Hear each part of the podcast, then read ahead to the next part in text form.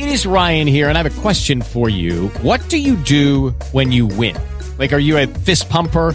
A woohooer, a hand clapper, a high fiver. I kind of like the high five, but if you want to hone in on those winning moves, check out Chumba Casino. At ChumbaCasino.com, choose from hundreds of social casino style games for your chance to redeem serious cash prizes. There are new game releases weekly, plus free daily bonuses. So don't wait. Start having the most fun ever at ChumbaCasino.com. No purchase necessary. VGW. Void were prohibited by law. See terms and conditions. 18 plus. With Lucky Land slots, you can get lucky just about anywhere. Dearly beloved, we are gathered here today to. Has anyone seen the bride and groom? Sorry, sorry, we're here. We were getting lucky in the limo and we lost track of time. No, Lucky Land Casino, with cash prizes that add up quicker than a guest registry. In that case, I pronounce you lucky. Play for free at LuckyLandSlots.com. Daily bonuses are waiting. No purchase necessary. Void were prohibited by law. 18 plus. Terms and conditions apply. See website for details. No. Good boy. Keep your hat on, pet. Why? We're playing dinner at the North Pole, remember? So we need to wear our big warm coats inside. When it comes to food or heat, many families will face impossible choices this Christmas. Please support the St. Vincent de Paul annual appeal. Donate locally or at svp.ie. Thank you. Life's full of things we can't depend on, like the Irish weather, predictably unpredictable. When you're cutting it fine, but the tractor in front is out for the day. No winner of this week's you know what. So much for Lucky 7. But some things you can depend on, like in home heating. Emo, Jones Oil, and Campus Oil are now CERTA, delivering the same warmth to your home now and into the future. For home heating you can depend on, see CERTAIreland.ie. Anders Breivik grew to believe that his country was being taken over by Islamization, and he believed that he needed to do something about it. He spent nine years planning and preparing to take as many lives as he could in an effort to start a civil war. This is Monsters.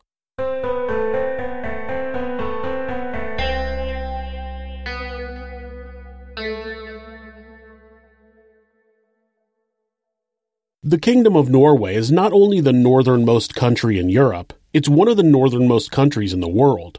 Known widely for their Viking heritage and Norse mythology, Norway is also one of the places you can see the northern lights. It's home to the Svalbard Seed Vault, Beerenberg, the world's northernmost volcano, and the world's longest tunnel at 15 miles or 24 and a half kilometers. Though Roald Dahl was raised in Wales, he was actually born in Norway, and Charlie and the Chocolate Factory was inspired by the Freia Chocolate Factory in Oslo. Norway has one of the lowest crime rates in the world, having reported 31 murders in 2020. With a population of about 5.4 million people, this would be like the United States reporting 1,892 murders in the same year, which would be amazing since there were actually 21,570. Unfortunately, even a country with a very low crime rate, such as Norway, still has human beings who decide to carry out some of the most heinous acts imaginable. Anders Breivik was born on February 13, 1979, in Oslo, Norway, to Jens and Vanka Breivik. Jens was a divorced father of three. He had two sons and a daughter with his first wife, before meeting Vanka in the basement laundry room of their apartment complex. She already had a four year old daughter, Elizabeth, with a man who had only seen her once and didn't seem interested in being a father. A few months after meeting Jens, she found herself pregnant, and the two had a quick marriage at the Norway embassy where Jens was attending a conference. He was a diplomat in the Norwegian Foreign Office. Vanka was a nurse. Vanka disliked Anders before he was even born. She claimed that he was a nasty child and believed he was kicking her on purpose. After he was born, she stopped breastfeeding him early because she said he was sucking the life out of her. Jens eventually got a job at the Norwegian embassy in London. Vanka moved with the children to live in London, but she felt that her husband was increasingly stubborn and didn't consider any other people's feelings. Vanka only lasted six months in London before she packed up and moved back to Oslo. Once there, she filed for divorce and went back to her maiden name, Behring, which was also Anders' middle name. Like Elizabeth's father, Jens wasn't that interested in being a father, and it was three years before he saw his son again. Vanka wasn't any better. She said she had considered putting the kids up for foster care. She had told a medical worker that she had considered just walking away from the kids and leaving them to society. She complained that Anders was always clinging to her and he never gave her any peace. Eventually, the family counseling service began to realize that Anders didn't behave the way his mother described. They began noticing that it was her that showed signs of mental illness. Psychologists said she had an underdeveloped sense of how to relate to people along with anxiety and depression. They found her mental illness to have an overall negative effect on Anders. There was a brief period where Jens claimed he wanted to gain full custody of Anders, but when the court concluded that the boy was in no immediate danger, he withdrew his request. In 1992, when Anders became a teenager, he decided to reinvent himself as a tagger. He picked up the tagger name Morg, a supervillain from Marvel comic books. He formed a group of friends at a new school through tagging and a love of hip hop music. Anders started breakdancing and performing in dance competitions. They started out painting on walls and fences in the neighborhood, but moved up to actually sneaking in on school property after hours or breaking into the bus station. Anders eventually began tagging in areas he knew were dominated by other taggers as an effort to show them up. Eventually, the tagging throughout Oslo became an overwhelming form of vandalism and the city began cracking down.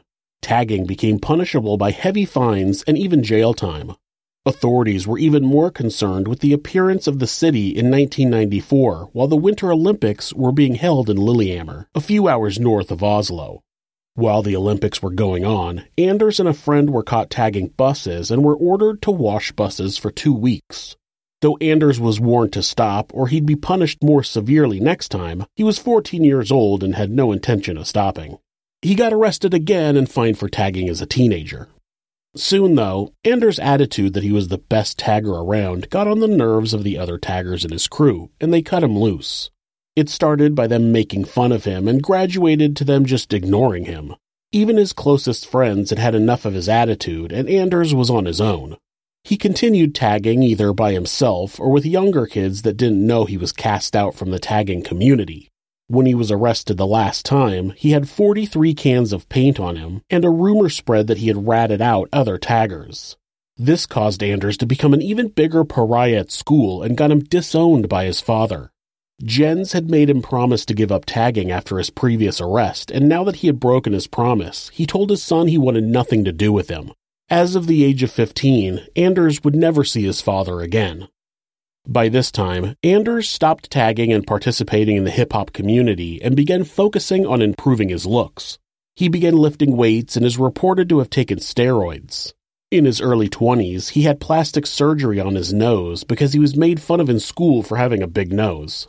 He's also reported to have had plastic surgery on his chin and forehead as well. From the age of 18, Anders had been a member of the Progress Party. It's described as a conservative party, and in its earlier years was described as being anti-immigration. The party is really more in favor of restrictions, so only those who are in need of protection according to the UN Refugee Convention are allowed to stay in Norway. Anders most likely saw the party as more anti-immigration than it was because, though he had many childhood friends who were of Middle Eastern descent, in his adult years he had become quite Islamophobic. He grew to hate people who supported the more left-leaning Labour Party, one of whom was his own mother, who he complained was a liberal feminist. Even though Anders was exempted from military service because he was listed as his mother's caretaker, he still built a very strong knowledge of weapons and ammunition. He researched on the internet and read gun related magazines. And that wasn't a lie to get him out of service. His mother had contracted an infection that required a drain to be implanted in her head, which needed care for quite a while. In 2002, Anders became disillusioned with the Progress Party. He had become increasingly vocal about the Islamization of the West. He believed that there would be a civil war as soon as Muslims became the majority in Norway, he became convinced that the only way to solve the problems in Norway would be an armed conflict. That year, he started a nine year plan to finance an attack on the country. Anders had started a number of companies when he was younger in an attempt to become rich. None of them were successful, but in the fall of 2002, he began selling fake diplomas online. He had websites like diplomaservices.com and bestfakediploma.com. The sites advertised a high quality fake degree in your field of choice within 10 days. He had an independent artist create the diplomas to order, and then they would be emailed to Anders for approval. The business took off, and Anders was making hundreds of diplomas a month. He hired an employee who he told, with them being labeled as decorative diplomas, it was legal to sell them online. The signature on the diploma was completely made up, which also was not illegal. And it's true that Anders may not have broken any specific laws, but what he was doing wasn't really acceptable in many of the countries he was selling his products in. When the media began sniffing around for information about the person who was selling fake diplomas, Anders continued for a while, but the fear of being exposed in the papers became enough that he shut down the business. According to Anders, he had made more than 2 million kroner, which would have been about 240,000 US dollars or 215,000 euros. After shutting down the fake diploma business, he lost money in the stock market and had to file for bankruptcy. He had hidden some of his assets in offshore bank accounts and used that money along with nine credit cards to finance his attack. He joined a gun club in Oslo and participated in 13 training sessions. He used his membership at the gun club as a means of obtaining weapons for his attack. In 2010, he traveled to Prague in an attempt to purchase weapons illegally, spending six days in the city trying to find a connection to weapons dealers. His goal was to buy an AK 47 rifle, a Glock semi automatic pistol, and he had hoped to also find some grenades. Anders had watched a BBC documentary that said Prague was known for being the most important transit point for illicit drugs and weapons in Europe. He had even hollowed out a space in the back seat of his Hyundai to store the weapons on his trip back home, but he was never able to find any weapons dealers. He ended up purchasing his firearms legally in Norway by filing for a gun permit with the police. He used his membership in the gun club to purchase a Glock 34 and used his hunting license to purchase a Ruger Mini 14 rifle. Along with practicing at the gun club, he also claimed that he used video games such as Call of Duty Modern Warfare 2 and World of Warcraft as training simulations. In 2009, Anders began writing a manifesto under the name Andrew Berwick called 2083, a European Declaration of Independence. This 1518 page tome asserts that political correctness has led to social rot and blames feminism for the erosion of the fabric of the European society. A lot of the manifesto is plagiarized. He copies Paul Weyrich, the Unabomber, and posts by Norwegian blogger Fjordman with titles like Boycott the United Nations and How Feminists' War Against Boys Paved the Way for Islam. Sounds like a lot of blaming someone else to me. In the writings, he praised Japan and South Korea for refusing to take in refugees, and he expressed admiration for Vladimir Putin, saying he thought he was, quote, a fair and resolute leader worthy of respect, end quote. Uh, what? The last part of the manifesto described how the people he believed were responsible for the cultural genocide of the native inhabitants of Europe should be treated. Cultural Marxists, politicians, journalists, teachers, and artists. Anyone who was guilty of allowing Europe to be overtaken by feminism and Islamism. Most of these people would be sentenced to death, though some who had more minor roles would just be fined and imprisoned. Starting on January 1st, 2020, Muslims would be deported unless they converted to Christianity and changed their full name to a Christian name. All mosques would be demolished and languages like Arabic and Farsi would be banned. On top of that, any Muslims who converted to Christianity would not be allowed to travel to a country where more than a fifth of its population was Muslim for two generations. So basically, total control of a person's life based on one belief system. That kind of sounds like something that already exists that you don't like. Huh, weird. Then he went on to describe ways to kill these so called traitors.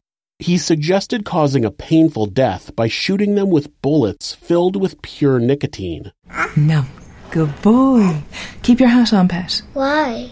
We're playing dinner at the North Pole, remember? So we need to wear our big warm coats inside. When it comes to food or heat, many families will face impossible choices this Christmas. Please support the St. Vincent de Paul annual appeal. Donate locally or at svp.ie. Thank you. Life's full of things we can't depend on, like the Irish weather, predictably unpredictable. When you're cutting it fine, but the tractor in front is out for the day. No winner of this week's you know what. So much for Lucky 7. But some things you can depend on, like in home heating. Emo, Jones Oil, and Campus Oil are now CERTA, delivering the same warmth to your home now and into the future. For home heating you can depend on, see CertaIreland.ie. And instructed that if someone was too well protected, to attack something they held dear. It never ceases to amaze me that there are people like this encouraging others to cause painful deaths, while claiming that someone or something else is the danger to society. The icing on this shit cake was when he described the ideal society they would be left with after the Civil War was over. There would be factories of surrogate mothers all over low cost countries, I think he means poorer countries, and each mother would be expected to produce about 10 blonde haired, blue eyed children, because, you know, you choose that. And they would also be exploring the idea of artificial uteri, so babies being made by machines. Parents that were deemed unfit to look after their own children would have them placed with patriotic foster families. There would be no sex before marriage, and divorce would be penalized as a breach of contract. These are the writings of someone who doesn't live anywhere near reality. During this time, Anders started a farming company called Breivik Geofarm and moved to a property north of Oslo. He used farming as a cover to justify ordering large quantities of fertilizer and other chemicals to make explosives. He began collecting supplies like smoke grenades, laser sights for his guns, silencers, and extra magazines. He put together outfits that would emulate what the police wore black tactical pants, combat boots, body armor, a helmet with visor, and arm guards. In May of 2011, Anders began building a bomb. He worked inside a red barn on the farm he rented so no one could see his activities. He told the owner of the farm he was going to start farming sugar beets. He used a hot plate to boil sulfuric acid down to a stronger concentration it took him three days to get the sulfuric acid from 30% to a 90% concentration. He worked at night so the neighbors wouldn't notice the thick black smoke that exited the barn. He used a combination of instructions from the internet to build the bomb. He crushed aspirin tablets to extract acetyl salicylic acid. He built a frame for the bomb. He fabricated detonators out of the handles of toilet bowl brushes. He ordered six tons of fertilizer, but only three tons were the type that could be used to build a bomb. He figured that would keep people from becoming suspicious. He started the process of collecting supplies in a very paranoid state, constantly thinking that someone was showing up at the farm to arrest him. But gradually, he became more and more relaxed as he worked. Eventually, he began boiling the sulfuric acid during the day, not caring if the neighbors saw the smoke. After crushing the fertilizer pellets, he began synthesizing picric acid. Once he was done with a batch, he dried it in the oven and took it out to a secluded area for a test. Once fire touched the chemical, it should burn. But when the fuse got to the picric acid, nothing happened. Anders was sure that he followed the instructions properly and it caused him to lose some of his motivation. He wrote in his journal that he decided to do another test two days later. His journal read, quote, Although highly demoralized, I decided to do one last test with the PA compound. I lit the fuse, went out of range, and waited. It was probably the longest 10 seconds I've ever endured. Boom! The detonation was successful. End quote. He wrote that he drove away from the area quickly so that he didn't raise unwanted attention from anyone who heard the blast, but he returned later to inspect the blast site. At the beginning of July 2011, Anders took a trip to Tyrifjorden Lake, which had an island in it called Utoya. The island was regularly used as a summer camp for political organizations, and it was being used that month to host the Workers' Youth League, which was affiliated with the Norwegian Labour Party. Anders used the trip to study the ferry that took people across the water to the small island. He familiarized himself with the local roads and entered the coordinates into his GPS. Back at the farm, Anders was making the final preparations to his plan. He had packed up all of his gear and was about to mix the nitromethane he had made with powdered aluminum. This type of explosive is called ANFO, which stands for ammonium nitrate fuel oil. The first time ANFO was made was in 1970 and has been used by the IRA, the ETA, and Al Qaeda, all groups that Anders researched in order to come up with his plan, along with American terrorist Timothy McVeigh. On July 15th, Anders took a train to Oslo where he picked up a van from Avis Rentals. When he returned to the farm, he removed all of the Avis stickers. On July 18th, he loaded the van with the fertilizer, the internal charge, weapons, ammunition, and body armor. He had planned to take a small motorbike with him just in case he needed to use it, but it doesn't seem like he did. On July 20th, Anders drove the rented Volkswagen Crafter van to Oslo. He had printed a logo for a water treatment company and put it on the van when he parked so people wouldn't become suspicious of the smell coming from the van. Then he took his mother out to dinner. The following day, he took the train back up to the farm where he picked up a different car, which had the detonator and booster in it. He drove back down to Oslo and parked the car by the van before returning to his mother's house and going to sleep. The following day would be Anders Breivik's last day as a free man. At about 8:30 on the morning of July 22, 2011, Anders told his mother he was going to the computer store to buy some parts. He moved the car to a spot near the executive government quarter of the capital city. Then he took a cab back to his mother's house. There, he attempted to send an email to 8,000 contacts, most of which were politicians and journalists throughout Europe.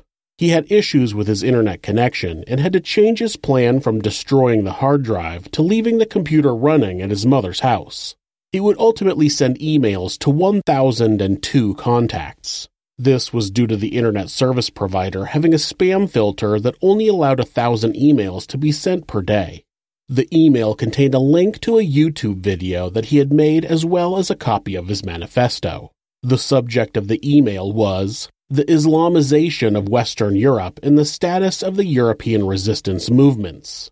The email stated, quote, Western Patriot, I do not want any compensation for the work, as it is a gift to you, as a fellow patriot. In fact, I ask only for one favor of you. I ask that you distribute this book to everyone you know. Please do not think that others will take care of it. Sorry to be blunt, but it does not work that way. If we, the Western European resistance, fail or become apathetic, then Western Europe will fall, and your liberties with it. With the computer still working hard to send out as many emails as it could, Anders drove the van to a street lined with government buildings. He drove right up in front of the building that housed the Ministry of Justice and the Prime Minister's office. His goal was to position the van to send a blast out toward the building, destroying the pillars on the first floor, causing the building to collapse.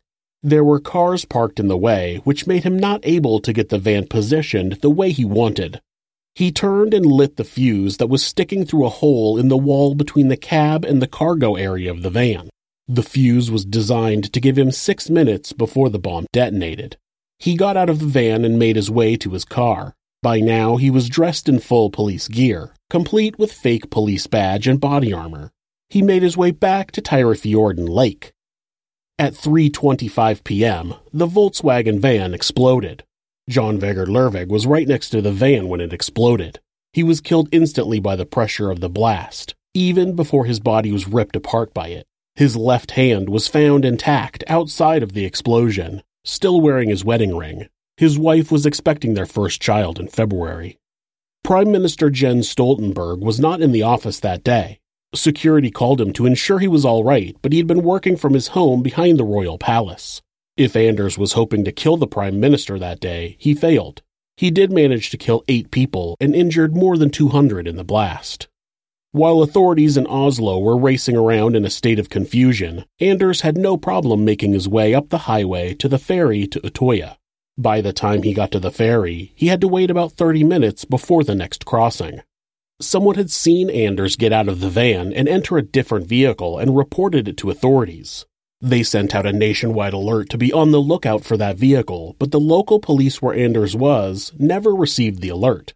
It turned out, in that police station, the computer that got the alerts was not one that was regularly manned. After a certain amount of time of inactivity, the computer screen turned off. When the alerts came into the computer, they didn't automatically turn the screen on, so nobody knew they were happening.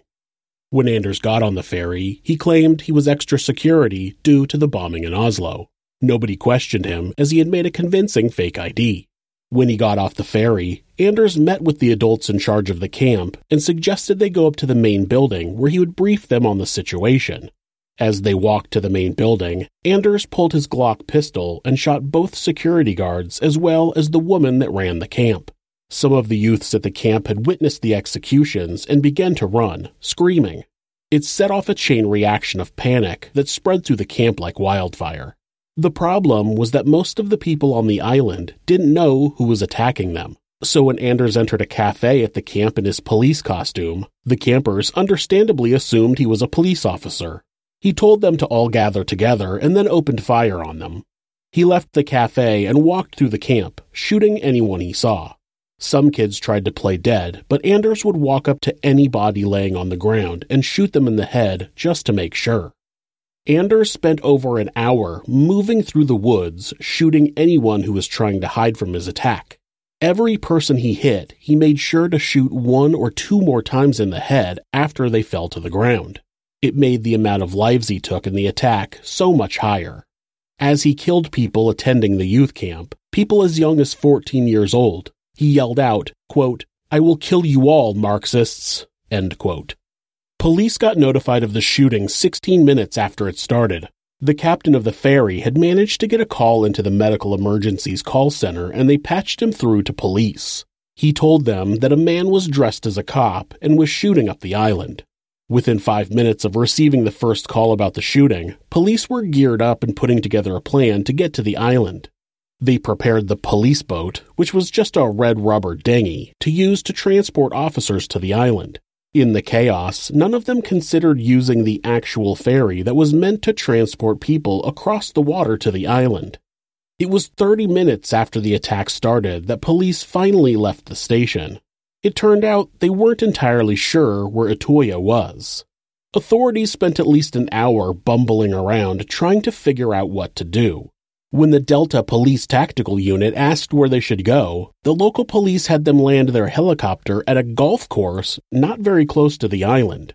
Then, when members from the unit arrived at the ferry station by car, they were told to leave and meet at the golf course. On the island, Anders killed 69 people in 79 minutes. Literally every minute the police delayed getting to that island, another person died. When the Delta unit finally boarded the police boat, they were able to get 10 officers on the boat, and then they took off. It only took a few hundred meters for the overloaded boat's engine to die. Fortunately, a civilian boat was close by, and they pulled up next to the defunct dinghy. The Delta unit climbed aboard, and they were once again on their way to Utoya. While on the island, Anders considered killing himself, making himself a martyr for the cause. He knew that many people wouldn't understand what he had done, but he reminded himself that he had a plan. The first part was the manifesto, the second part was the attack, and the third part would be the trial. Then he realized that he needed to make sure he survived. The tactical unit would not hesitate to kill him. He needed to make sure he could surrender and live on to have a trial. It was 6:26 p.m. and it had been an hour and 18 minutes since he fired the first shots on the island. He used his cell phone to call the police emergency line and begin the process of turning himself in. He told the operator that he was the commander of the Norwegian resistance movement. He was on Utoya and he had completed his mission and was ready to give himself up. Did you know that driving high is considered driving under the influence? That's right. Driving under the influence of marijuana is against the law in every state, even in states where marijuana is legal. That means driving high could get you a DUI. And if you think law enforcement officers can't tell when you're driving high, you're wrong. Your friends can tell. Your coworkers can tell. Even your parents can tell. Everyone can tell. So, what makes you think that law enforcement officers don't know when you're driving high? Driving under the influence of marijuana can slow your response time and change how you perceive time and speed. So, even if you think you're fine to drive when you're high, you're not, because the bottom line is, if you feel different, you drive different. And driving high is driving under the influence. So remember, drive high, get a DUI. Paid for by NHTSA. No. Good boy. Keep your hat on, pet. Why? We're playing dinner at the North Pole, remember? So we need to wear our big warm coats inside. When it comes to food or heat, many families will face impossible choices this Christmas. Please support the St. Vincent de Paul annual appeal. Donate locally or at svp.ie. Thank you. He asked to be transferred to the chief of operations for the Delta unit, but the operator wasn't quite sure how to do that. Anders told him to find out and call him back on the phone, and then he hung up. But the phone Anders was using didn't have a SIM card in it, so it could only make emergency calls. This also meant that it didn't have a phone number assigned to it, so the operator didn't have the number of the caller on his screen. Just one minute after Anders called the emergency line, the first boat with Delta officers arrived on the island. As they headed north, Anders was heading south. There were still campers that didn't know the gunman was dressed as a cop, and when some girls ran up to him for help, he shot them both. As the tactical unit moved closer to the gunman, Anders killed another person, then another, and another, and another, and another. Anders traveled back to the main building to get more ammunition and was finally spotted by the Delta unit. They yelled out to identify themselves. Anders put down his rifle and walked slowly toward the officers. They yelled at him to get on the ground, which he did. After being cuffed, he told the officers that he wasn't against them. What he did was political. It was a coup d'etat. He told them that it would get worse and that the third cell had still not been activated. By this time, in Oslo, the rescue operations had been going on for hours. The scene was cleared and the police searched for other bombs. The search wouldn't turn up any other explosives. Eight people were killed in the explosion and hundreds were injured. Authorities put out a message to the residents of Oslo to stay inside, as they didn't know if any more bombings were planned in other parts of the city. Once Anders was arrested on Utøya, the days long process of recovering bodies and tending to the injured began. 69 people lay dead all over the island, ranging in age from 14 to 51. The majority of the victims were under 20 years old. There were over 100 injured, with 32 people who suffered gunshot wounds but survived. As news helicopters flew by the island, the coastline was covered with the bodies of youth who tried to make it to the water in an attempt to escape the gunmen. Some people are still out in the water, swimming near the island. Anders Breivik claimed that his massacre was self defense. He became so overcome with hatred for Islam and feminism that he believed that teenagers were a danger to himself and his country because they believed in something different than he did. He decided that his ideals were so important that other people deserved to die over them. He executed them for believing in something different, and they were the dangers to the country? Right. In order to not reduce the manpower that was clearing the island and treating the wounded, Anders was taken to one of the buildings on the island and interrogated there. He told him that he was the leader of the Knights Templar, which was started in 2002 with delegates from 12 countries. That was a lie. Anders was the sole individual that had anything to do with his plot. He then told them that they needed to negotiate with him if they wanted to save 300 lives. This was another lie. Now that he was under arrest, nobody else was in danger. He claimed that his cell had over 15,000 sympathizers, many of whom were inside the police. That was a lie. Nobody knew about Anders' ridiculous civil war. Anders may not have been alone in his beliefs, but he was alone in the actions he took over them. Anders was charged with violating paragraph 147A of the Norwegian Criminal Code, destabilizing or destroying basic functions of society, and creating serious fear in the population, both acts of terrorism in Norway. At a pretrial hearing in February of 2012, Anders made a statement demanding to be released and treated as a hero for his preemptive attack against traitors. His request was denied. At trial, Anders made an opening statement where he said he wasn't afraid of prison because he had spent his entire life in prison where he was never able to express himself. I mean, he was told to stop tagging because he was defacing other people's property, and he was forced to stop selling fake diplomas because it was just plain wrong. So, yeah, he was in such a prison. What a horrible life. The defense called witnesses to the stand who agreed with Anders' warped views representatives of Stop the Islamization of Norway and the Norwegian Defense League. Somehow the defense thought that just because there were other people who believed the same thing as Anders, that made it okay for him to murder 77 people and injure hundreds more. Now, it only takes a tiny bit of effort to look these groups up and see that they're not highly populated. These two groups together held a rally in Stavanger in 2012, and there were an estimated 40 people in attendance not really what I would call a great example of a common ideal. Unfortunately, most of the trial was about Anders' political views and how he saw himself as some sort of defender of the nation. It wasn't about the fact that he took 77 innocent lives. Then the survivors began to testify. Viljar Hansen was 18 years old when he was shot five times by Anders Breivik. Bullets entered his head, his shoulder, his forearm, his left hand, and grazed his thigh. He was in a coma for six days where doctors were doubtful that he would survive. He lost the sight in his right eye, suffered brain damage, and had three fingers amputated. He understandably suffers from anxiety and paranoia. His best friend was killed in the attack, but his little brother was able to escape unharmed. He testified about his condition and how it has affected his life.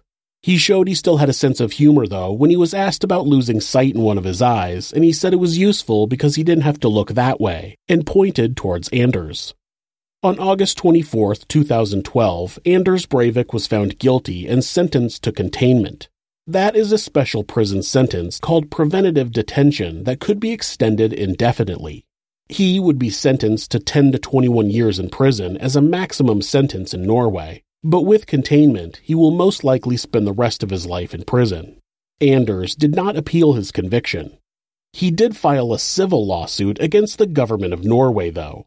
He claimed that the conditions of his imprisonment was a human rights violation. Oh, well, what about murdering someone? Does that not count as violating that human's rights? Anyway, even though he had a computer and a PlayStation and a gym, he believes he's being treated unfairly. His correspondence regularly gets confiscated and he's held in solitary for much of his imprisonment. This is in an effort to keep him from organizing other attacks, something that authorities know he would try to do. When the civil trial commenced, Anders insisted on displaying a Nazi salute after entering the courtroom and having his handcuffs removed. He complained about being handcuffed too much and that his windows didn't provide enough natural light. One of his complaints was that he didn't get enough butter with his bread. He got enough for two slices, maybe he could ration it out for three, but they knew he always ate four pieces of bread, and that meant he had to eat one slice dry. Oh, the humanity! He also complained that guards woke him up in the middle of the night to make sure he was still alive, and it was humiliating. You know what should make him feel humiliated? Posing for a picture in his Knights Templar uniform that he made. He made up a high ranking position and made a uniform for that position. Then he gave himself a bunch of medals. All those medals are meaningless because he just made them up for himself. Ten years later, it's important to note that Anders' civil war never came to fruition. Obviously, the major reason was because he didn't have representatives in 12 different countries and he didn't have 15,000 sympathizers. He was just him and his own crazy ideas. In fact, it seems that he might have actually had the opposite effect. In the days following the attacks, interest in all political parties' youth leagues significantly increased. Membership in the main parties also increased, and it's reported that by the August after the attacks, the Conservative Party and the Progress Party had signed up over a thousand new members, but the Labour Party had signed up 6,000 new members. The fear that Anders wanted to spread only worked as an immediate reaction. At the end of the day, he showed people just how wrong he was and inspired more people to sign up to take action to drive the country farther away from what his vision of a perfect Europe would be. He was publicly telling people that his answer to the problem he saw in the country was to literally slaughter people in the streets, and was surprised when more people wanted to stop him than join him. In the 2013 Norwegian parliamentary election, 33 people who ran in the Labour Party were survivors from the attack on Utøya. Four were elected. For a detailed account of Anders Breivik and the attacks on Oslo and Utøya, check out the book One of Us by Åsne Seierstad. If you're the victim of domestic abuse, please reach out to someone for help.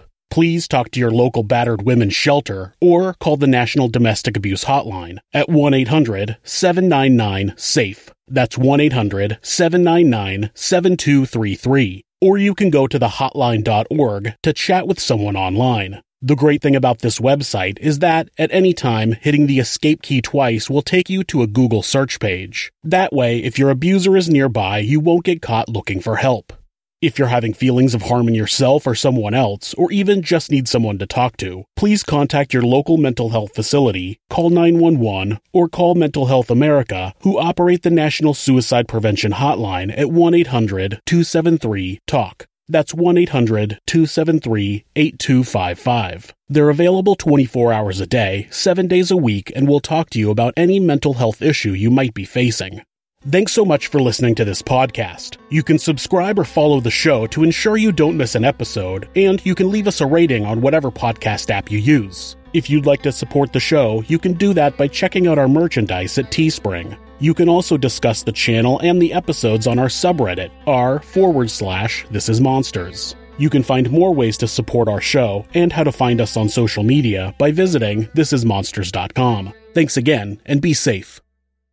Hello, everyone. This is Mike. And this is Gibby. And we're the hosts of the True Crime All the Time Unsolved podcast. If you haven't already, we'd love to invite you to come check us out. Starting in January of 2017, we've amassed over 230 episodes of some of the most intriguing unsolved cases in true crime history. We cover some of the very big unsolved cases, but we also like to cover some of the lesser known cases, some that you may have never heard of. We dive into the details. We talk about the victims, their life, the circumstances around their disappearance or murder, and we cover the potential suspects and persons of interest. We try to give you all the known facts you need to satisfy your amateur detective. We like to think that we don't take ourselves all that seriously, but we take true crime very seriously. You can listen to True Crime All the Time Unsolved now on Podcast One, Apple Podcasts, or wherever you get your podcasts. You know you want to. Did you know that driving high is considered driving under the influence? That's right. Driving under the influence of marijuana is against the law in every state, even in states where marijuana is legal. That means driving high could get you a DUI. And if you think law enforcement officers can't tell when you're driving high, you're wrong. Your friends can tell. Your coworkers can tell. Even your parents can tell. Everyone can tell. So, what makes you think that law enforcement officers don't know when you're driving high? Driving under the influence of marijuana can slow your response time and change how you perceive time and speed. So, even if you think you're fine to drive when you're high, you're not, because the bottom line is, if you feel different, you drive different. And driving high is driving under the influence. So remember, drive high, get a DUI.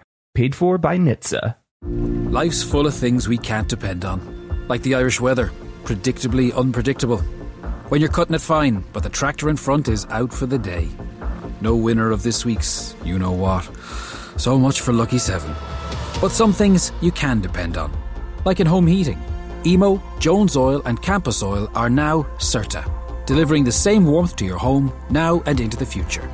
For home heating you can depend on, see CERTAIreland.ie.